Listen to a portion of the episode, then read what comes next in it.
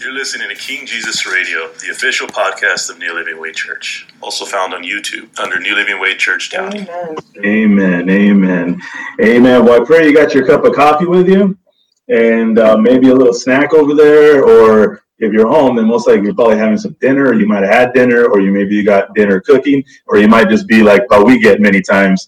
We talk for about an hour about what we're going to eat because we just we don't know what to eat anymore and uh, and we'll we'll go for about an hour. And usually by the end of that hour, we're pretty much all like kind of just fed up with each other, and uh, we either just eat a sandwich or a piece of bread or something. So, but we pray that you guys are able to come in agreement and uh, what you guys are going to eat today. Amen. So well, thank you for joining us today, and uh, we're just looking forward to what the Lord is doing. Uh, just a couple of quick announcements. On Friday, we do we're not having our prayer still um, as of right now, but uh, we still are going to the book of First Corinthians. And uh, this Friday for prayer will be First Corinthians chapter 11.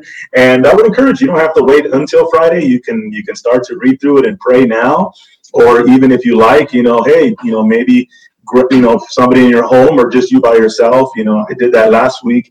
And uh, just you know just going through the word and praying through the word of god through that through as the lord ministers to you by his holy spirit and in that always knowing that the holy spirit is teaching us through prayer through his word. Amen. So we encourage you just to uh to to follow along with us and continue to study along with us in first corinthians chapter 11 so thank the lord for that one. Uh sunday morning we will be at uh for 9 15 first you know the first word in the morning. And that one is going to be ezra chapter 4 verse 1 through 6. So again, we will be starting the book of Ezra, chapter 4, verse 1 through 6, and that'll be for the prayer and um and what's it called on, on Sunday morning at 9:15, so before service.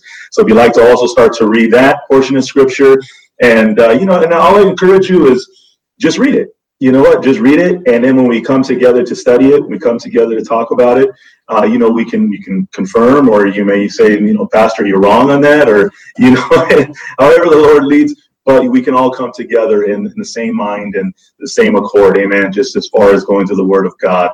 Um, i know right now there's a lot of changes going on in our country uh, a lot of different things as they're planning preparing to open things up and everything like that. So i will keep you guys posted on uh, you know um, what's it called? How we're doing what we'll be doing and how we'll be doing it. So you know we know that not everything will be the same. We know that everything will have to just be taken step by step step using wisdom using discernment um, all in guidance of the lord. Amen. So we're just going to continue to seek the lord and uh, wait on him and uh, continue to trust him through it all. And you know we'll just follow you know however he wants us to go. And we'll also with with also in mind our uh, our government and our leaders and, and our country as well as, as we uh, and our governor here in, in California.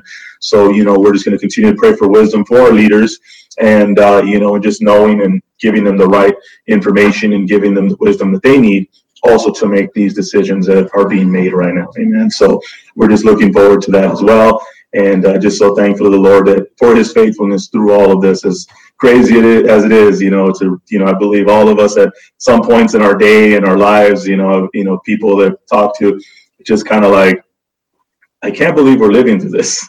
I can't believe this is actually going on in in my time. You know, like I can't believe I'm living. You know, I mean, I know me and Letty have talked about it. Like we just look at each other, just like, you know, mean, what do you, what do you think about that? It's kind of crazy. Huh? Interesting. Yeah, it's it's it's something that you know, but you're not alone. We're not alone. It's something that happens to all of us. It's like, whoa, is this real? Like, really, is this really happening? And sometimes we forget. Not that we forget, but it's just it's just sometimes unreal. But reality, it is real but we know that our God is greater. We know He's alive, and we know that He is faithful through it all. Amen. So we're just really blessed that uh, you know that we have this truth, we have His truth, and we know that He is faithful. Amen. So God bless you guys, and uh, we're just continuing to keep our eyes on the Lord. Amen. Amen. So we're going to be in the book of Acts today, and uh, we're going to continue in the book of Acts, chapter four, and we're going to be going through verse twenty-three through thirty-one today. And uh, the title of this one is Sovereign Lord, which is taken from the scripture. So every every scripture that we go through, I usually, you know, as the Lord leads, I'll pull a portion, a word out of it, a, a couple of words that I'll pull from the scripture that I'm reading. and usually that will be the title of the Bible study. And it's just more or less of a reference point. Um, there's a lot more that may come out because it's a study through, you know, through the verses, but it's also a good reference point to uh, where we're kind of focusing on some areas in uh, in through the scripture. And I get all this through the English Standard Version. I'm actually going through the English Standard Version in our Bible studies this year, and so this is where yours may read a little bit differently, um, but you know it's just you know that's where i'm getting mine from. So if you're saying well did he really get that from the bible? It's i did. It's just in the english standard version. You might have a different version. So it is bible. It is bible okay? So praise the lord for that you know but um we're just really you know blessed in that. So we're going to open up in a word of prayer and then we'll go ahead and go into the scriptures and begin our bible study tonight. Amen Amen. Well, Father, in the name of Jesus, we just thank you, Father God, for this time. We thank you, Father God, Lord, for this opportunity to be able to come together for Bible study tonight. We thank you for your word, my God. We thank you for your word is faithful and true. We thank you for teaching us through your word, my God. And we thank you, Father God, that it's by your spirit that you bring the understanding, that you bring the wisdom, that you bring the guidance and direction. And Father God, we just thank you, Lord Jesus, for all that you have done and will continue to do, Lord. We just love you. We praise you and we bless you this day, Father God. And we just ask you, Lord, in the mighty name of Jesus Christ, that you would just continue to direct us and lead us as we trust in you, Father God. So tonight, Lord, as we are here together for Bible study, we just ask you that by your Spirit, Lord God, you would teach us, you would guide us, you would lead us through your word. And Father God, Lord Jesus, you would just encourage us and strengthen us. And Father, that we can also walk in living in your word, my God. Father, walking in the word that you teach us, Lord, and the teachings that you have given us, Father God, and trusting you through the teachings, Father God, that, Father God, your teachings are faithful and true, Lord. So, Father, we just thank you this night. We give you all the praise and all the glory and all the honor, Father. In Jesus' name we pray. Amen. Amen. Well, hello again, everybody. Amen. So we're going to start off in uh, Acts chapter 4, and we'll be in verse 23 through 31. Now, there's going to be a couple of words that come out through here, but I'm not going to touch on them because we've touched on them in past um, Bible studies, such as like one accord, um, such as boldness, you know, different words that you're going to kind of recognize. And let me encourage you if if maybe you missed a couple of those, they are on the podcast. You know, we didn't start live streaming until a couple of weeks back. So not all the Bible studies are on YouTube, but you can find all the Bible studies starting from the book of Acts in the beginning of the year, and they're all in order there on the podcast. Um, you can find it on New Living Way Church Downey podcast. You can just Google it, or if you have it on your phone, podcast. And uh, I forgot the one on the Android, but real, real, um, real easy to find on there. And if you have any issue, just let me know on there as well. Yeah, I forgot it's it's I forgot the other one on Android, but it's it's there. But if you Google it, it should pop up on there. So we're starting off in verse 23 through 31 of chapter 4 of the book of Acts. So I'm just going to read the scripture, then we're going to go back a little bit and how we normally do, just start to break down as we break down the scriptures. So it says here, when they were released, they went to their friends and reported what the chief priest and the elders had said to them. And when they heard it, they lifted their voice together to God and said, Sovereign Lord, who made the heaven and the earth and the sea and everything in them who through the mouth of our father David, your servant, said by the Holy Spirit, Why did the Gentiles rage and the peoples plot in vain? The kings of the earth set themselves, and the rulers were gathered together against the Lord and against his anointed. For truly in this city there were gathered together against your holy servant Jesus, whom you anointed, both Herod and Pontius Pilate, along with the Gentiles and the peoples of Israel, to do whatever your hand and your plan had predestined to take place. And now, Lord, look upon their threats and grant to your servants to continue to speak your word with all boldness while you stretch out your hand to heal and signs and wonders are performed through the name of your holy servant Jesus. And when they had prayed, the place in which they were gathered together was shaken. And they were all filled with the Holy Spirit and continued to speak the word of God with boldness. Amen. So this is our scripture today. We're going to go, we're going to break down a little bit here. Um, my wife's going to help me out a little bit through it as well. And, and uh, we're going to kind of go back and forth here a little bit as far as, uh, you know, through this teaching today. So what I want us to do is I want us to look over here at verse 23. So we're going to look at verse 23 here. And it says, when they were released, they went to their friends and reported what the chief priests and the elders had said to them. So I want us to look at a couple things here. So they were threatened, and we remember last time they were talking about they were threatened about speaking in the name of Jesus. You know, um, they basically were forbidding them to do it. But not only telling they couldn't, I mean, they, they threatened them. You know, they, they made it known, like, dude, we've we've crucified Jesus. I mean, we've done this and we are not hesitant in what we do. Okay. So this was a real true threat. And later on through scripture, we're going to see they weren't messing around. They were truly, you know, their words were true. They were going to back their words. They weren't just talk. Okay.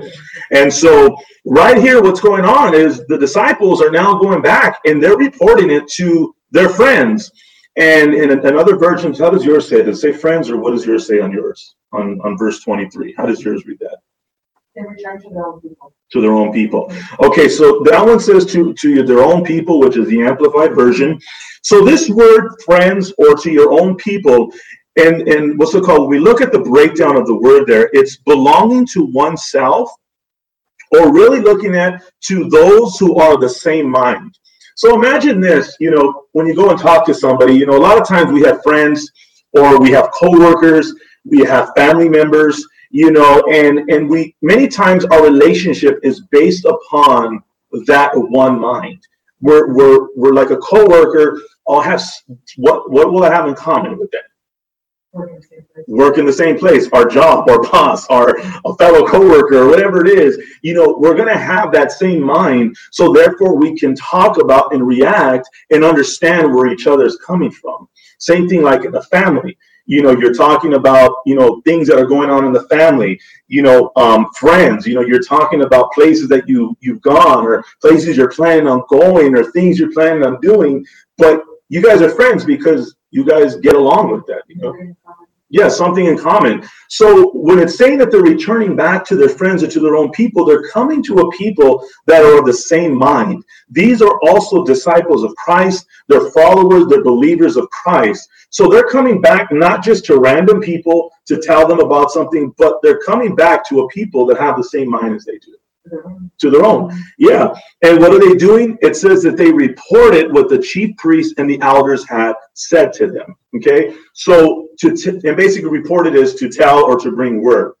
So they're threatened. And now they come back and they're going to go back to the people that are in the same mind because all of them are believers. All of them are disciples. You know, most of most of them were there and they saw a lot of the things that Jesus did. They, you know, they witnessed this man being healed. So they're coming back and they're letting them know, hey man, we're we're getting threatened, you know? And and it's like, you know, it's there's a whole reason with this. So I put a question here.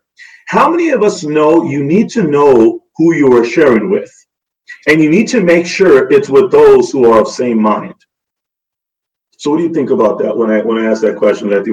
How many of us know you need to know who you're sharing with and you need to make sure it's with those who are of the same mind. I want you to think about that as well.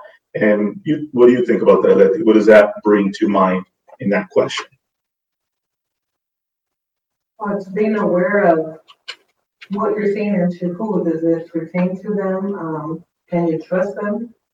Does it apply to them? And can they help you? That's, that's very true.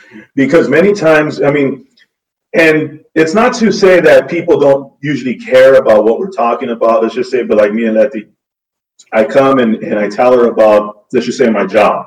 And I'll come back and I'll tell her about it. This how my day went. You know, I had this issue with so and so or whatever like that. And the thing is, is that I might not always get the response I'm looking for from D because she's not there with me. She doesn't know those people. She doesn't know that person. She doesn't know the effect that this person has on me or the company or whatever's going. So sometimes I could be like, I'm talking with her about something and I'm not getting the response that I'm looking for. You know, but then again, I have to realize, well, how can I assume to get the response from you if you don't even know the person I'm talking about? You'll get some compassion and you'll listen, which thank God for that but it's not going to be the same response because you're not in the same mind as I am as I am at work. I'm from the outside, so I have my opinion, my own thought, and my own advice. Exactly. You know, it's just like anybody else and a family member. You know, you're telling somebody about something that's going on in the family. Now, if something's going on in the family, you share it with somebody outside the family, they're going to be like, wow, that's, you know, that's messed up, or wow, that's hard, you know. But they're not going to have either the same anger or they're not going to have the same concern. Not because they don't, yeah, it's not that they don't care. They, they generally care. We generally care. But because we're all in these same places. But the thing is, is that they're just not in the same mind because they're not part of the family. There's just certain things that only the family can really understand. It's that one mind, that one, you know, it's it's that understanding together, just like in a friendship or, you know, in, in, in whatever capacity. So this is where we really need to understand that who we're sharing certain things with, we have to also realize that our response from them we have to realize where they're coming from and where they stand. Because we could be offended many times and we can hold things, well, man, you never really care what I'm talking about. It's not that. It's just they might not just understand where you're coming from on this. You know, and that's why it's such a blessing when you can share something with somebody who's been through some things like you have that may be similar. It's like all of a sudden there's just that click. It's like, I know what you're talking about. Like, you know, it's like we there's there's a connection there. You know, so these men are coming back and they're not just sharing with anybody. They're not going and telling, no, they're going and telling those who have said yes to Jesus. They're coming back and telling those of their own people or their friends that have the same mind because realize they're believing in Jesus Christ. They've been saved in Jesus Christ. They're declaring who Jesus is. They're living now according to the teachings of Jesus. And so when they're coming back, this is important to those that are hearing this. So they're not just like, oh, really? That's, you know, oh, okay. Wow, that's that's messed up. You know, no, they they had to been like, wait a minute, what? Like, this is not only going to affect Peter and John. This is to wait. So this is to affect all of us. Like, you mean just by talking in the name of Jesus? I'm, they're threatening us, like not just you guys, but that means all of us are now to be threatened. So, see, they're in that same mind. This is to affect all of them.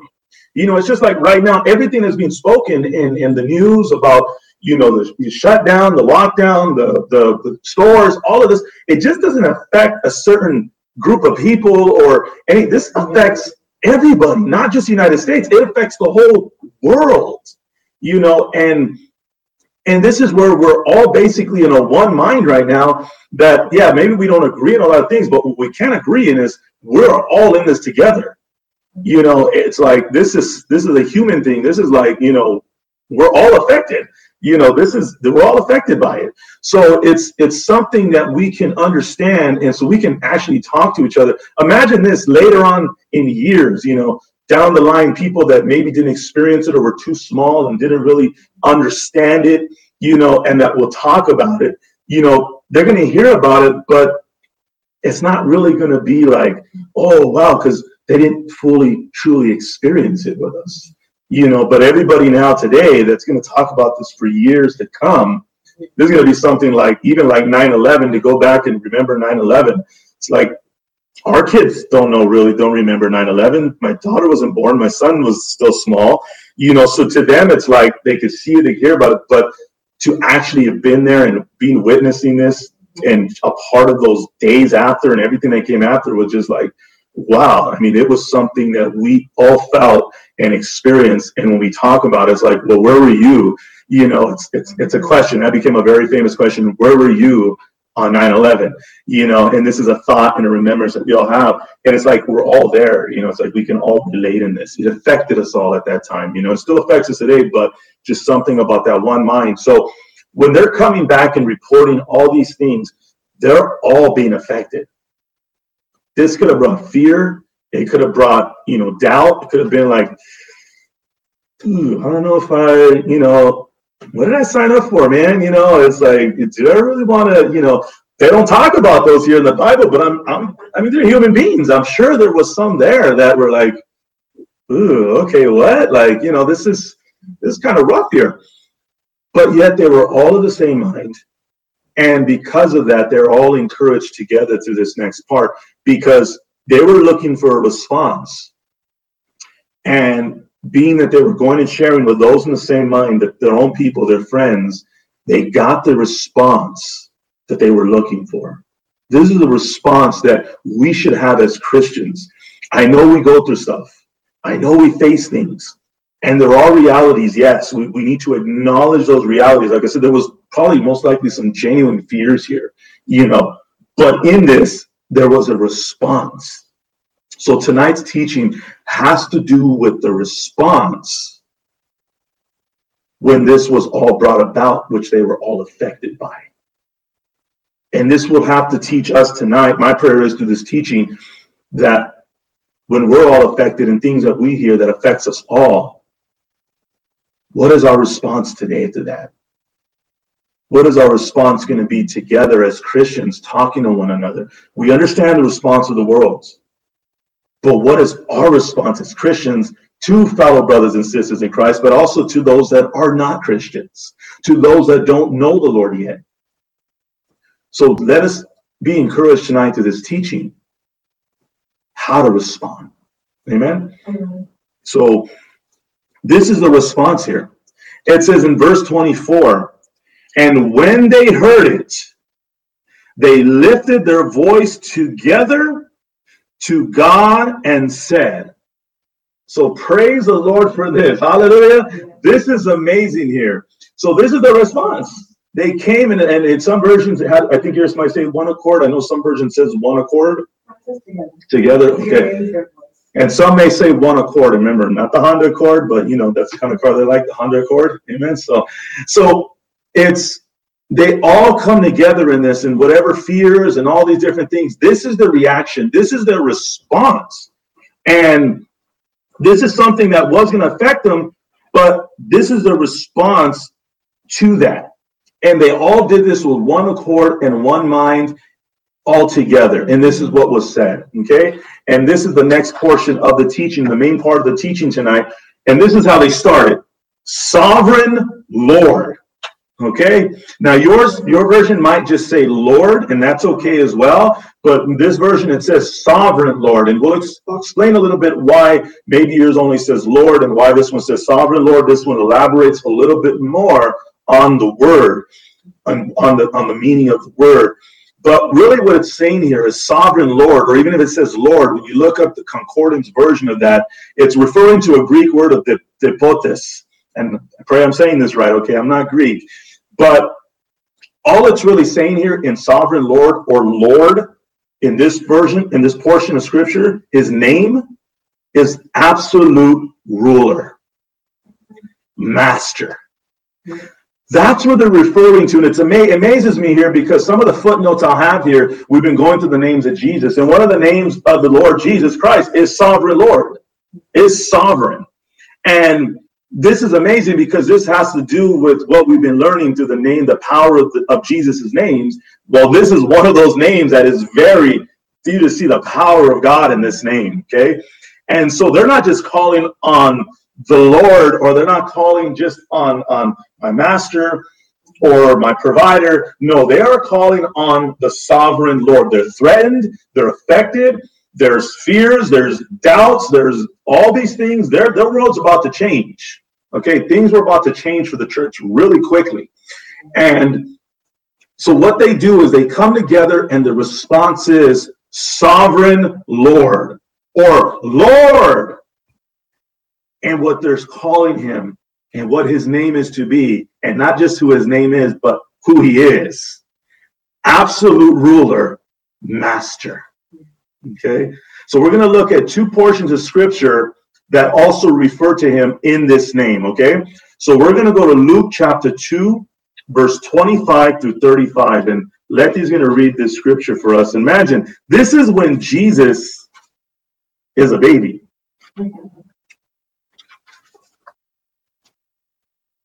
Now there was a man in Jerusalem whose name was Simeon, and this man was righteous and devout, carefully observing the divine law, and looking for the consolation of Israel and the Holy Spirit was upon him. It had been revealed to him by the Holy Spirit that he would not die before he had seen the Lord Christ, the Messiah, the Anointed. Prompted by the Spirit, he came into the temple enclosure, and when he And when the parents brought in the child Jesus to do for him the custom required by the law, Simeon took him into his arms and blessed and praised and thanked God and said, Now, Lord, you are releasing your bondservant to leave this world in peace, according to your word, for my eyes have seen your salvation, which you have prepared in the presence of all peoples, in light for revelation to the Gentiles, to disclose that what was previously unknown, and to bring the praise and honor and glory of your people Israel. And his legal father and his mother were amazed at what was said about him. Simeon blessed them and said to Mary his mother, Listen carefully. This child is anointed, appointed, and destined for, for the fall and rise of many in Israel, and for a sign that they could be opposed. And a sword of deep sorrow will pierce through your own soul, so that the thoughts of many hearts will be revealed. Wow. So imagine this, and we're going to go to one more scripture right now, but imagine this. So, right here, when he says Lord in verse 29, it's that same word, depotes, absolute ruler, master. He's acknowledging God as the absolute ruler over everything to the point where he says, Now you are letting your servant depart in peace. Now I can die. Now I can go on because I have seen the salvation of the Lord. But he's referring to him as the absolute ruler, the one who can do this. He's acknowledging the sovereignty of God. Okay, so we're going to go a little bit more into that. Let's go to Revelation chapter 6, verse 9 through 11. Okay, so right here they're seeing the salvation of the Lord. He's a baby right there. But now we're going to look at another portion of the salvation of the Lord, and it's a little bit harder, but still the same name. Amen. So let's look at that. Let's go to uh, Revelation chapter 6, verse 9 through 11. When he, the Lamb, broke open the seal, he saw underneath the altar and the souls, the souls of those who had been slaughtered because of the word of God and because of the testimony which they had maintained out of loyalty to Christ. They cried out in a loud voice saying, in a loud voice saying, O Lord, holy and true, how long now before you will sit in judgment and avenge your blood on those unregenerate ones who dwell on the earth? Then they were each given a white robe, and they were told to rest and wait quietly for a little while longer, until the number of their fellow servants and their brothers and sisters who were to be killed, even as they had been, would be completed. Wow. So we see two portions of scripture that, that Letty just read right now, okay? We see him referred to as Lord, absolute ruler, master, as a baby. And they're seeing the salvation. Wow, this is the salvation of the Lord. Now I can go. Now we're seeing the persecution of the church. We're seeing the church, children of God, being killed. Mm-hmm. Okay? And the persecution of that and in that they even cry out with a loud voice. It says, in my version, it says, "O sovereign Lord." It's referring to that same one, absolute ruler, master, acknowledging him as the supreme ruler over everything. Okay, so you have one that's acknowledging him in, seen the Savior, but now you have another one that Lord. When is this going to come? When are you going to come and judge all this? When are you going to bring all this into this place. And he just encourages them to rest a little bit longer, to be patient, but it will be done. So in that they had peace. So, but in these two places of scripture, they recognize him as sovereign Lord. As a Lord that is sovereign. Okay. So let's look at let's go back to Acts chapter 4, verse 24. Okay. and think about it this way where we're at today in in these times, we definitely need to know our Lord as the absolute ruler, as the master. We need to know He is the sovereign Lord, and we can call on Him as our sovereign Lord. And you can call Him Jesus, but just know when you call on Jesus, you're also referring to Him as sovereign Lord, absolute ruler, master. Okay, so let's look at here in the sovereign. This is found in the Thesaurus. It says, not being under the rule or the control of another. So I just found the simplest way to break it down is just not to be under the rule or control of another. How many of us know that God is not under the rule of anyone else? He is sovereign. He is above all rule and authority because he is the absolute authority. There is no authority, there is no rule greater than God. So no matter what happens, he has all the power and the authority, okay? And basically what it is, he has, and in that power and authority and in that rule, he has the right now in that to govern. And this is what I want to touch on tonight to govern. Okay. And to govern is to exercise continuous sovereign authority over. One who has that power and that right, and not only that, has all that he, that person needs to do that and to bring it to pass to show, I have the rule. Now, we have a governor of our state, which our president even says, he says, look, I'm doing this, but I'm leaving it to the governors, the ones who govern the states. I'll leave that to them because I trust them that they know what they're doing because those governors have the exercise and the continuous sovereign authority over. They have the right and they have the tools to be able to make those decisions. Okay. The other one is to control, to direct, or strongly influence the actions and conduct of.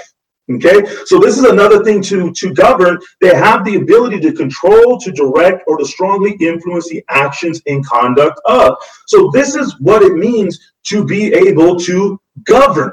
These are all the attributes of being able to be governed or to govern. Okay, now we're looking in the human respect, but God is the absolute rule, complete. He is above all. Okay, and so this is in, another portion of, the, of uh, thesaurus, the governing, is to look after and make decisions about. Ooh, okay. Let's look at this. To be sovereign is to govern, to be the absolute rule. And to be the absolute rule, we must understand that he has a right to govern. Okay? But in that, he has the right to control, to direct, or strongly influence the actions and conduct of. Are we, are we catching this here? See, if we acknowledge him as our sovereign Lord, not just ours, but sovereign over all, but we know who he is to us, then in that, now it comes back to a place to look after and to make decisions about. So the governor has a responsibility in California to make sure that the decisions that he makes, he realizes the effects, and he has to be careful because he realizes those decisions will affect the whole state. Well, this is a man made God, this is a man. And he can make mistakes. It's it's you know, he's just human. But yeah, we'll pray for him just as anybody else is in leadership. But God, who is perfect, God, who is the Alpha, the Omega, God, who is the first and, and the last, the beginning and the end, He knows everything before, after, and everything in between. And so, therefore, He is a great governor. He is a he is sovereign. He is above all. But my question is to us today is Jesus your sovereign Lord? Yes. Is Jesus your sovereign Lord today? And this is how you know if he is or not. Does he govern your life? Does God govern our lives?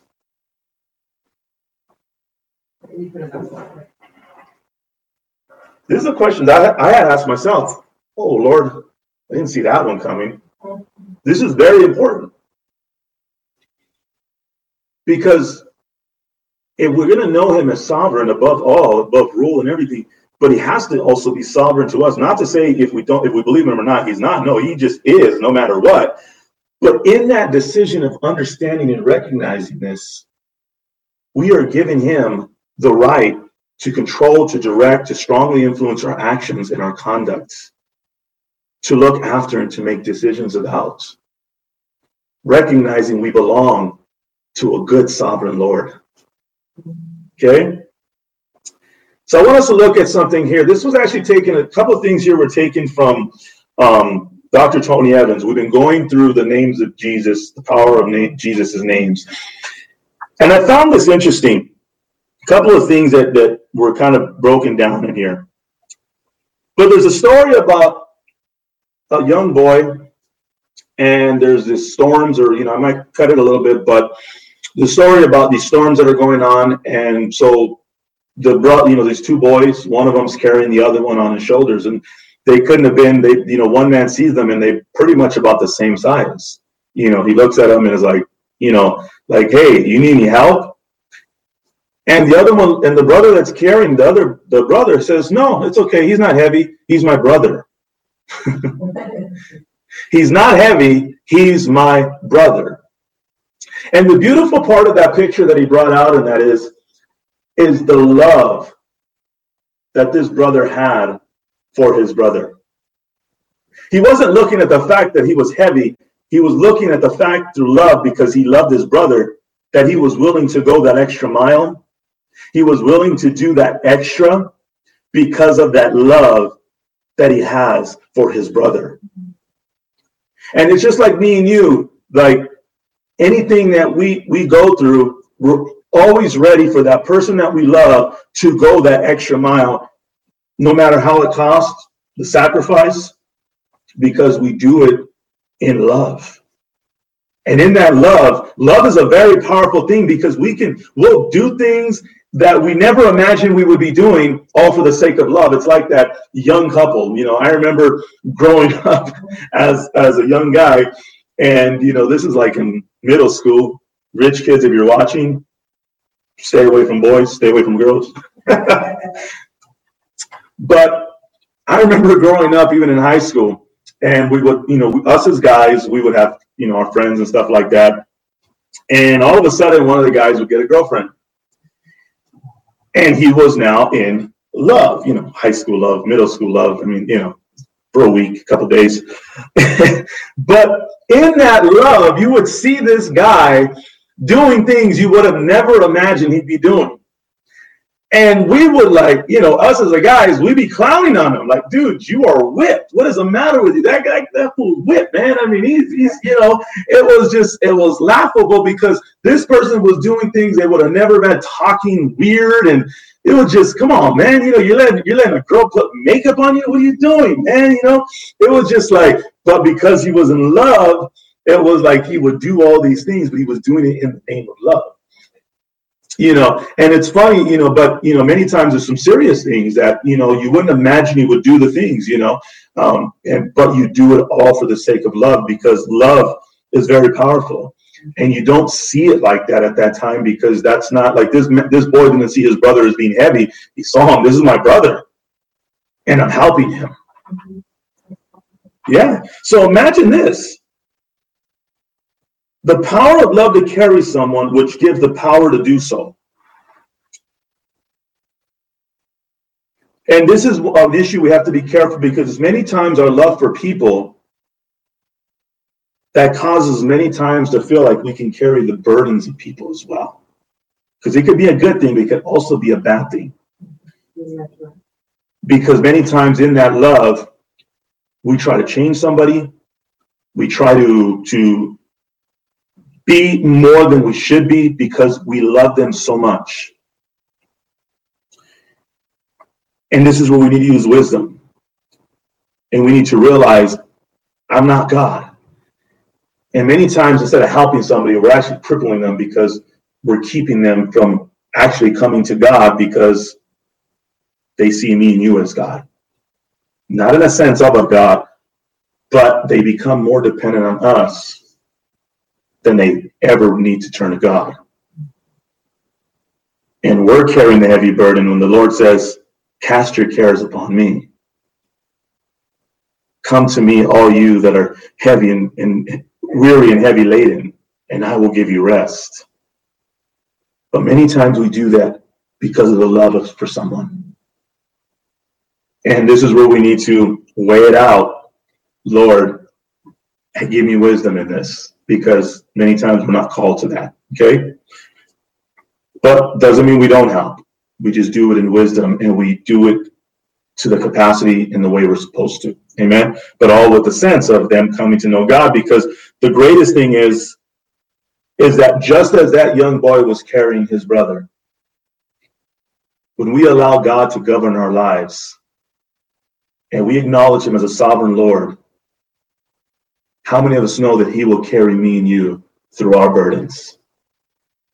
He will carry me and you through this life. It's like those foot, the footsteps ones. There's only one foot, yeah, footprints. There's only one set of footprints because He was carrying me and you. And that's what our governing Lord, our sovereign Lord, will do for me and you. Is He will carry me and you through, and He does it just like that brother. He does it all for the sake of love, for humanity. He carried that cross for the sake of humanity. He showed us his love in doing all that he did for me and you. So, but see, God's love is greater than a brother, than a sister, than a mother, than a dad, than anyone in this world could ever give me and you. And we allow him to be our sovereign Lord and know him as sovereign Lord and allow him to govern our lives. He will carry me and you. He will guide us through. He will direct us. And we'll learn a little bit more about what this means, why. But I want us to look at something here, and it's in Isaiah chapter 9, verse 6 to 7. Let's go to Isaiah chapter 9, verse 6 to 7. Let's look at who our sovereign Lord is and everything that we have by allowing Him to govern our lives. We're just going to kind of go through it real quick because I do want to get to the rest of the scripture here, but this is very important for us to see here. Isaiah chapter 9, verse 6 through 7 says, For to us a child is born, to us a son is given. And the government shall be upon his shoulder. Okay? What goes on in the government doesn't have to do with us, it's upon his shoulders because he is, what is he? Sovereign. Sovereign. Absolute ruler. And this is the promise that was given to Israel. And the government shall be upon his shoulder, and his name shall be called Wonderful Counselor, Mighty God, Everlasting Father, Prince of Peace. Of the increase of his government and of peace, there will be no end on the throne of David and over his kingdom to establish it and to uphold it with justice and with righteousness from this time forth and forevermore. The zeal of the Lord of hosts will do this. Wow. So this is our sovereign Lord. Let's look at what we get in our governor here, okay? The one that governs our lives by acknowledging him as the sovereign Lord, supreme authority absolute rule. Okay? This was the promise. The promise came to pass. This is Jesus. So let's look at this. Wonderful counselor. In order for him to know him as our wonderful counselor, we must know that what he says is true and that he gives us the direction that we need. See, there's many counselors in the world today. Some are good, some are not. Some just want you to keep coming back to keep paying that bill. Okay? I'm not saying all of them, okay? You know, but again, counseling, even counseling, you have to wonder, even when I counsel or talk to somebody, you still have a responsibility to listen to the counsel and weigh it with the Lord. Lord, is this counsel correct? Because he can miss it. She can miss it.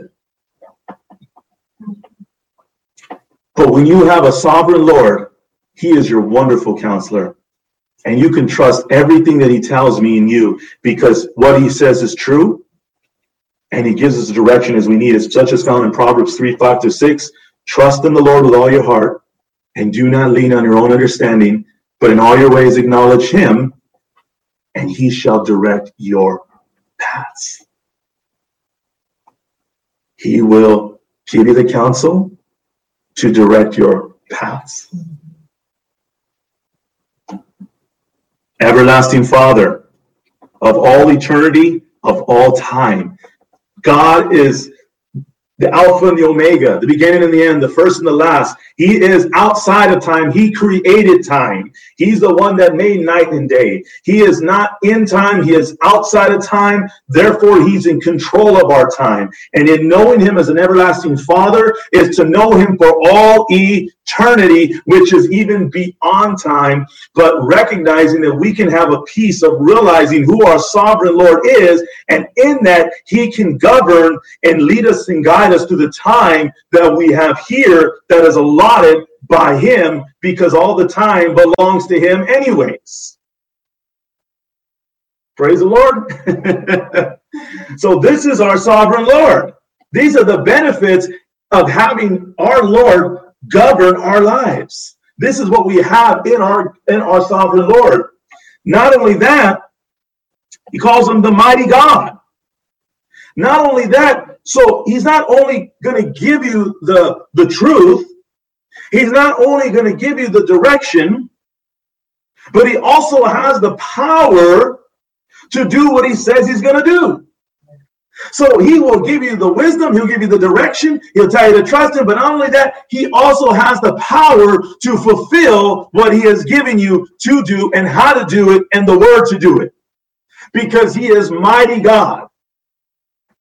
He has the power to do it. The Bible says, He that began a good work in you will see it to completion until the day of our Lord Jesus Christ. He has the power that the work that He began, He has the power to finish it. And He has the power to keep me and you through it all. And not only that, He's also our Prince of Peace. The Prince of Peace, and I like how Tony Evans put it. He says, Prince basically of no more drama. You're Prince of no more drama, basically. And I like what it says here a life governed by God is ordered by God. This is a life that is put in order. And it doesn't mean we always have our life in order, but when we can recognize who our life belongs to, then we can acknowledge and, ha- and allow God to put our life into order. And how that starts is with our submission to God. The Bible says to submit yourself to God, to humble yourself under the mighty hand of God. And what we're doing is we are submitting to his will and to his purpose and to his plan, acknowledging he is sovereign. That no matter what we do or say, he is still sovereign. He is the absolute rule and authority over the universe, over all creation, over everything. But I'm acknowledging him that he is my sovereign Lord. And therefore, this is who governs my life my wonderful counselor, the mighty God, the everlasting Father, my Prince of Peace. He tells the storm in the, and when they're on the boat, he says, Peace be still. And basically, what he's saying is silence. And many times in our lives, we have storms, we have voices, we have fears, we have anxieties, we have issues, all these different things. But when we know the Lord to be our peace, be still, and we are acknowledging and putting our life in order by not us putting in order, but giving God the right and authority to govern our lives according to his word, then what happens is he brings a peace within our lives because we realize I'm not in control of this. My God is in control of this. Therefore, I'm trusting him with everything, and I'm trusting that my life is in order because my trust and hope is in him. Therefore, I can have peace that no matter what voices are coming in, no matter what things, what I'm hearing or what I'm seeing, I know my life is governed by God, so I can have peace. Therefore, he can say, Silence, peace, be still. I got you. I'm the absolute ruler. Therefore, we can trust him. But here's what I wrote here We have all this in him as our sovereign Lord. We recognize him as absolute ruler, not just of us, but of all. Therefore, they acknowledged him in this way understanding their need for him as sovereign Lord to continue to live and do what he called them to do. They got a report. We're getting many reports today. They went and shared it with those who would be affected by this.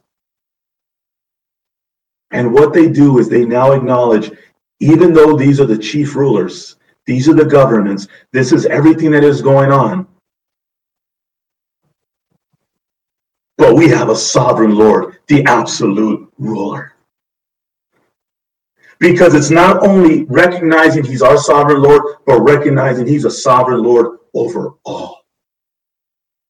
And what that does and what they were doing was they were calling on him, sovereign Lord, help us to live and do what you called us to do to continue in the work that you have called us to do. And when we look at it here, it says in Acts chapter 4, let's go back to the book of Acts, chapter 4, it says, Sovereign Lord, absolute ruler, master, and they declare this who made the heaven and the earth and the sea and everything in them. So they are reminding themselves and they are saying, Sovereign Lord. And, and we see that here. He is sovereign. And because he's the one that made the heavens and the earth and the sea and everything, they're acknowledging him Lord over all. They're not just coming to the Lord Jesus Christ, they're coming to the sovereign Lord Jesus Christ. Lord, we need you right now. You are the maker of heaven and earth over everything, Lord God. And we're coming to the supreme, we're coming to the absolute ruler right now, Lord God. And not only that, they start to re- remember, remind themselves of the word who, through the mouth of our father David, your servant, said by the Holy Spirit, why did the Gentiles rage and the peoples plot in vain? The kings of the earth set themselves, and the rulers were gathered together against the Lord and against his anointed. So they declare who he is, they call on him who he is, they declare who he is, and then they remind themselves, or the Holy Spirit reminds them of the scripture. That scripture is actually found in Psalm verse um, chapter 2, verse 1 through 2 but look at what the look at what the Living Bible version says in that verse. Why do the heathens rage against the Lord? And the foolish, listen to this though. And the foolish nations plan their little plots against the Almighty God. I love it how it puts that. It, it puts everything in perspective. Because then when you acknowledge him as sovereign Lord, you realize all of this is is nothing. It's little. I mean, it's puny. It's a speck. He says they're little plots against the Almighty God. The kings of the earth unite to fight against him and against the anointed Son of God. It's it's it's basically like that's foolishness. We see that in Revelation where it says there's nu- numerous people that come together to fight against the Lamb, and in one swoop, done, done. And right here, they're acknowledging that through the scripture. See, they didn't like this because I read a footnote here the coronation of Israel's anointed king. This was said at that, this is what it's talking about the coronation of Israel's king.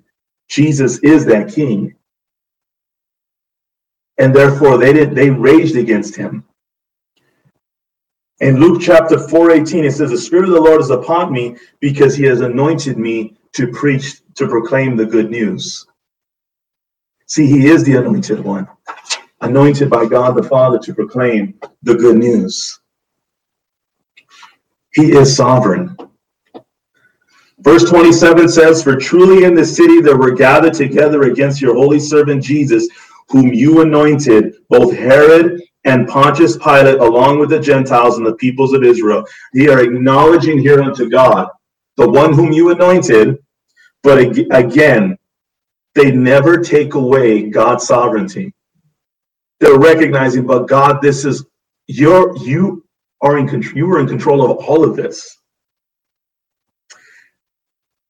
And they're reminding themselves and they're being reminded of everything that happened, but it wasn't out of God's control. God's word proclaimed it, he declared it. So they're coming to the sovereign Lord, and in verse 28 it says, To do whatever your hand and your plan had predestined to take place.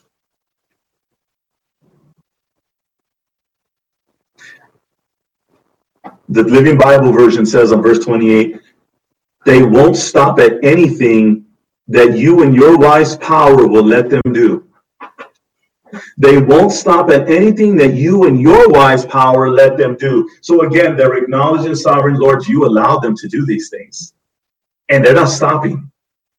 But Lord, we're acknowledging that you allowed this. You are in control of this. Okay? But now look at verse 29. And now, Lord. Okay? This word Lord right here is this is the personal, personal Lord. Okay? This is the owner, the master, the one to whom you belong to. And think about it this way. I know many times to think of master and all that, we have a bad view on that because of humanity and the way humanity has used it. But reality is to be a slave, to be belong to someone meant to have all the benefits of serving in that household. You were part of the family. I mean, you you were you were clothed, you had a home. I mean, you know, in a sense, you were part of the family. You helped to raise the men, you helped to raise the kids, you know. And and I know it's a harsh place because of you know, there's been a lot of bad things done in that and definitely portrayed in a lot of ways, but we're not looking at a master who was wicked. We're not looking at a wicked master. We're looking at a good master. We're looking at one who is looking out for his servants, the one who is sovereign over all, the one who has got your back, protector, yes. The one, yes, who you belong to. And now they're calling on him as that personal Lord. How many of us know today that sovereign Lord, he, he, we recognize he's absolute rule and master over all? the creator of the heavens and the earth.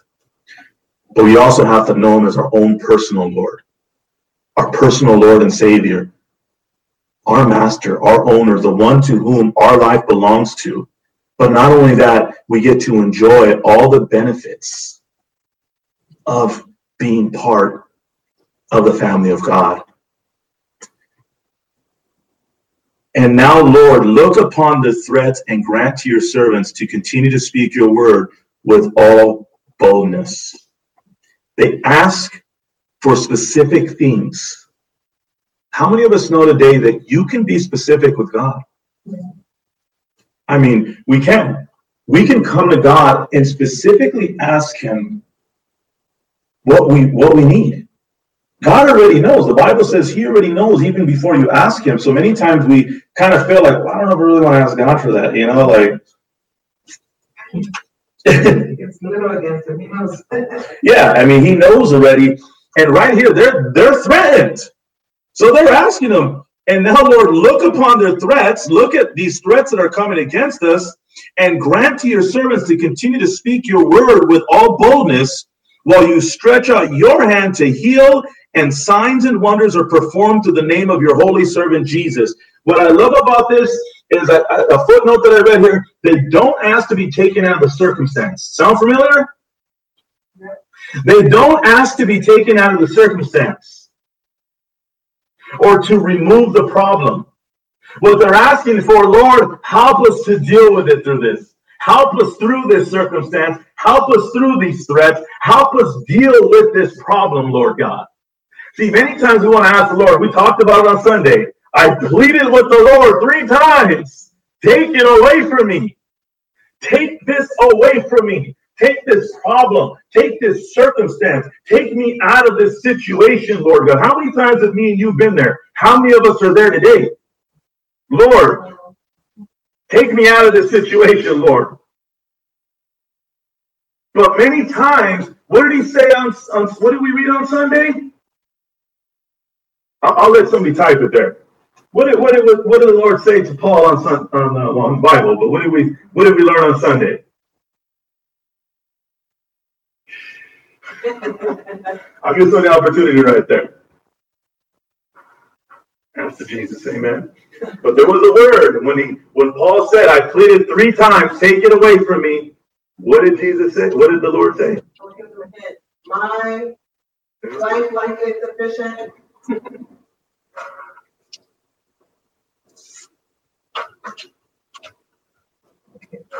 Okay. My grace is sufficient. My power is made perfect in your weakness. And therefore, Paul said, I will boast more about my weakness than that his power may be made great, because when I am weak, he is strong. And see, many times we want the Lord to take us out of the situation, remove the problem. Disciples are not asking for that. They recognize because Jesus had already told them, You're going to go through some stuff. What they are asking for is, Lord, help us through this. We need your hand in all this.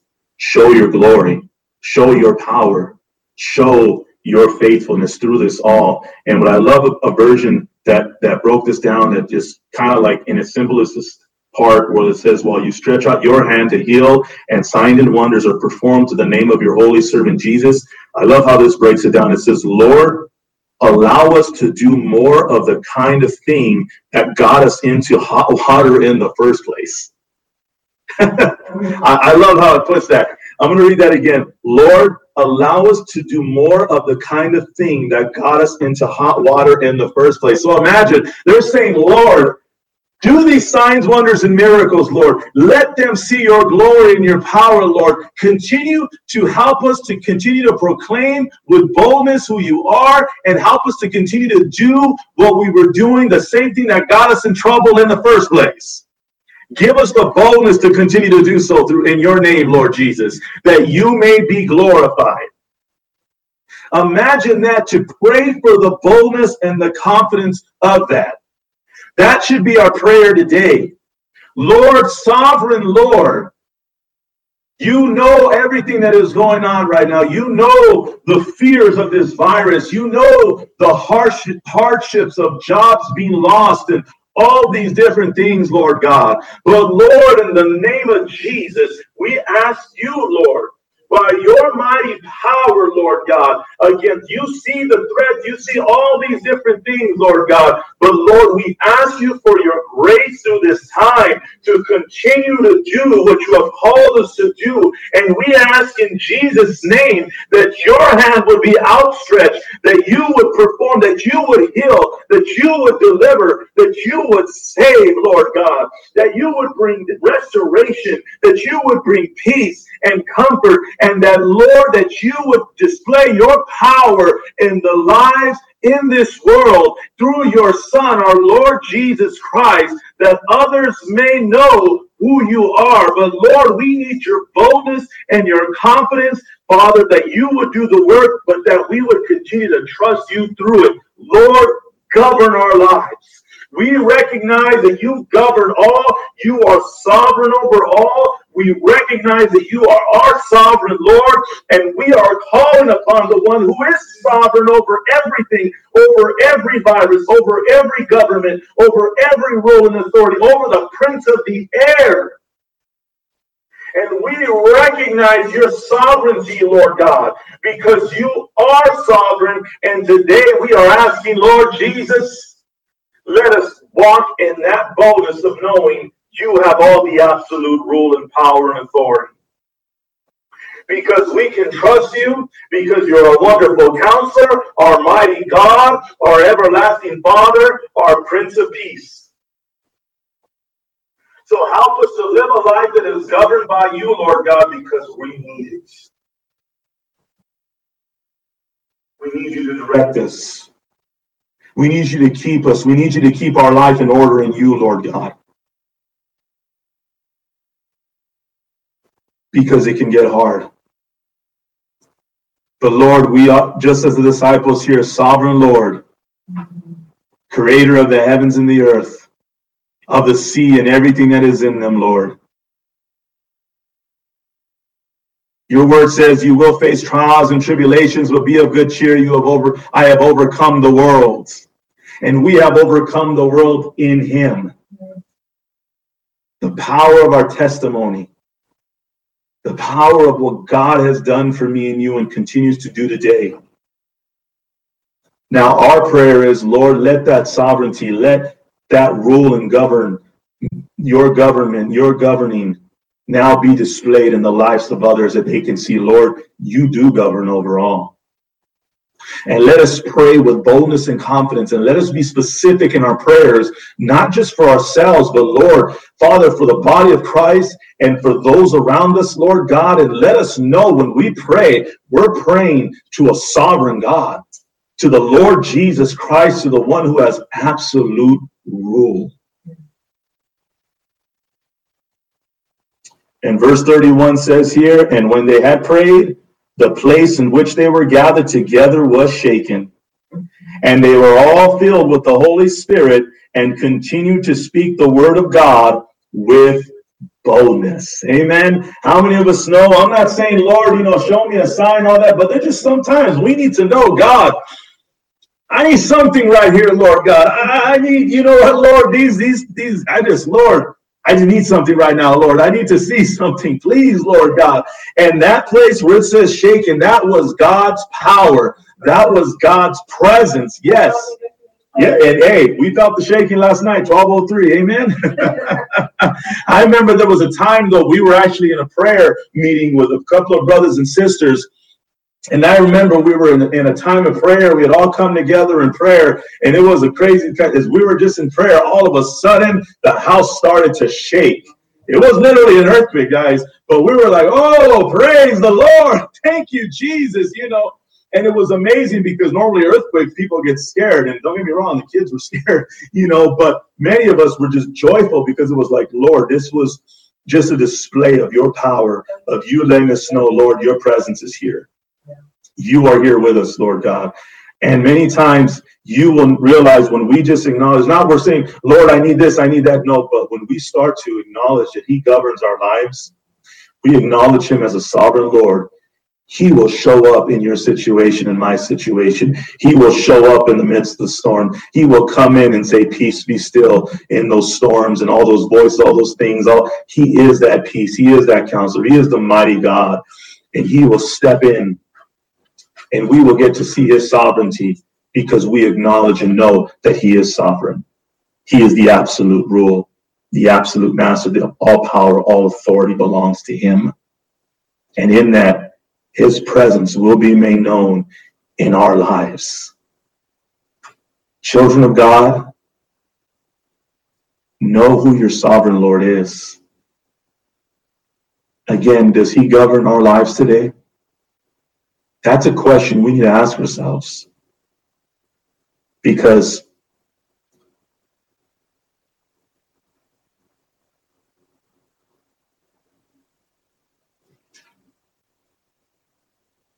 when you acknowledge Him as your sovereign Lord, then you're acknowledging the one who governs your life. But not only that, we're acknowledging sovereign Lord in us, in all of us. And we acknowledge that governing authority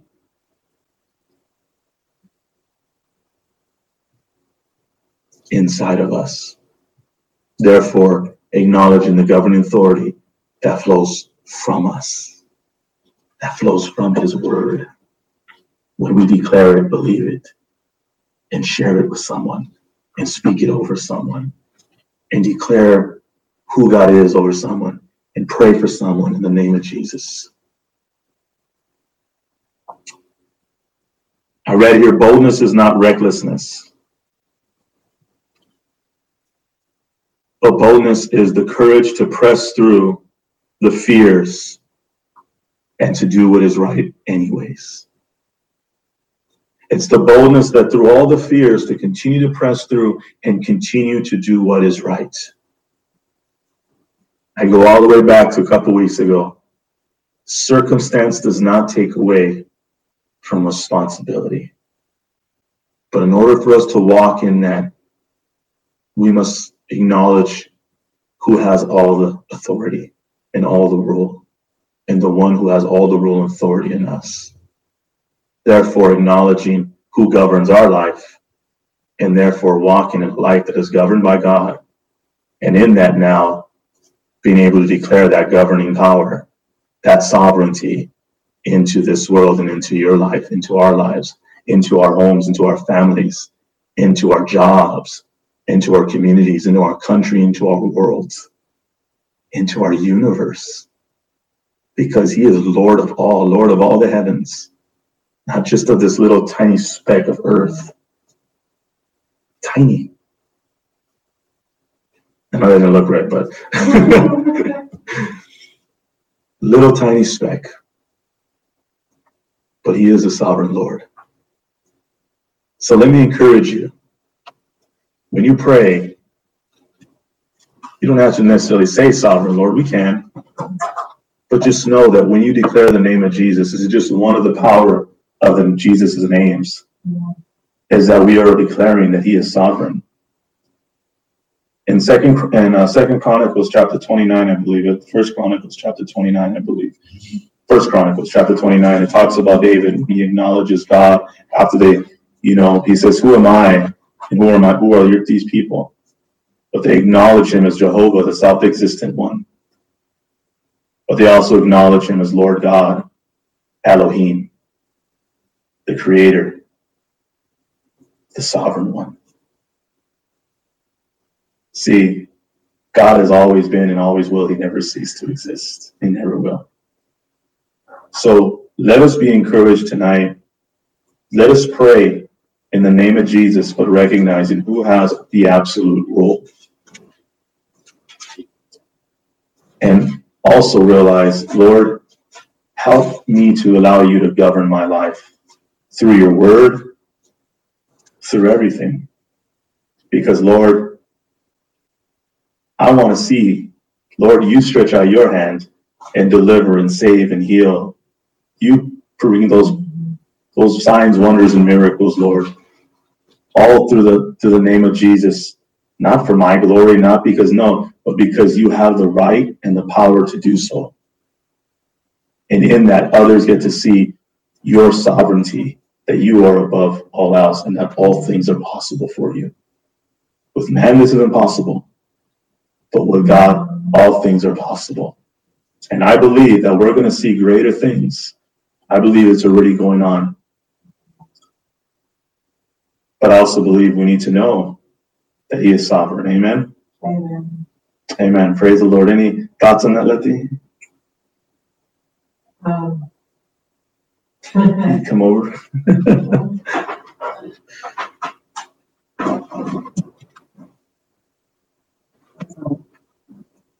Huh?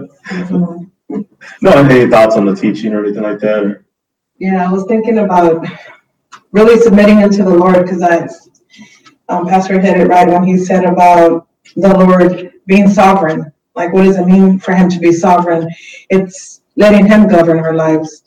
So it was really like a, a stopper, you know, like, okay, do you really govern my life, Lord? Do I really let you govern my life? Or am I still the one making the decisions? Am I the one leading instead of allowing you to be God? So it just made me think a little bit more, more than I already do, but just like, okay, Lord, you have to be sovereign because in acknowledging that you are governing my life, my ways, my paths, is letting you be the Lord of my life, letting you be Lord of everything. Because once we understand that, once I understand that, to letting the Lord, calling him sovereign, letting him govern, then we not only just say, Oh, you're here with me. No, we know he's with us and acknowledge him that not only were you with me, now I believe because you're doing the impossible. Yes. You're doing the impossible for me, for this nation. Lord, with you, well, nothing's impossible with you or for those who believe. So to be able to say, okay, Lord, we can believe now because you are doing the impossible. So let us submit unto the Lord and really reflect on what it really means to submit. It comes with government. Don't be afraid of that.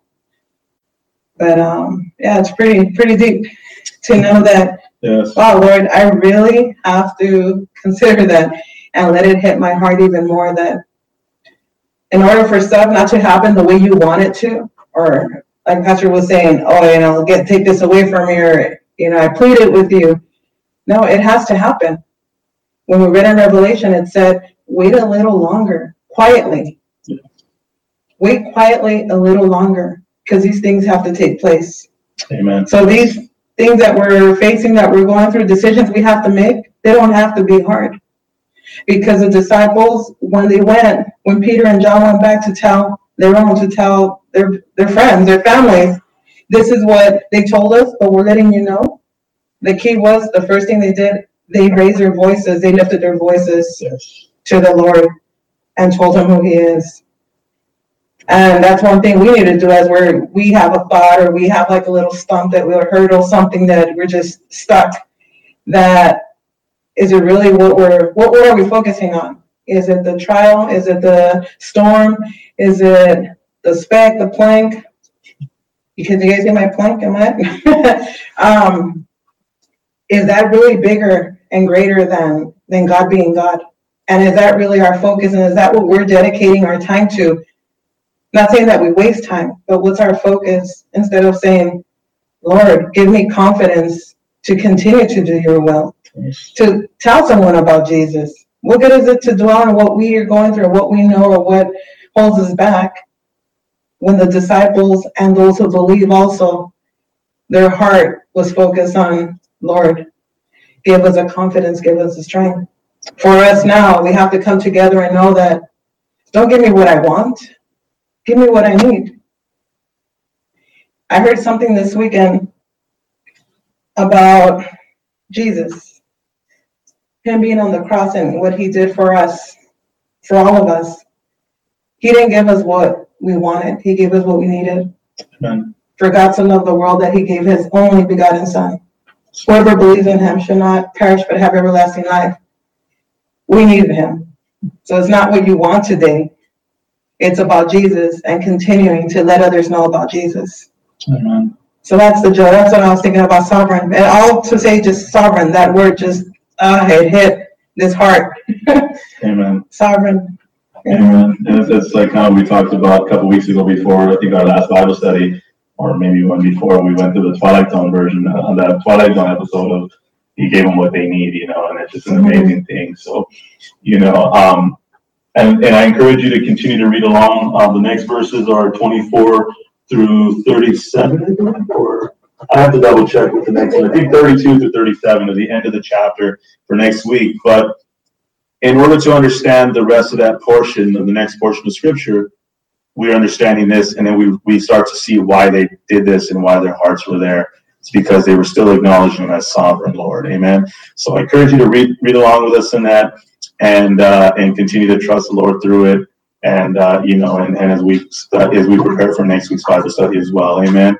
Um, do you have any prayer requests today? If you have any prayer requests, feel free to put them up here on the chat board as we lift up. You know, we pray this night. Amen. So definitely want to pray to our Lord who has all, absolute all rule and the master of all. Amen.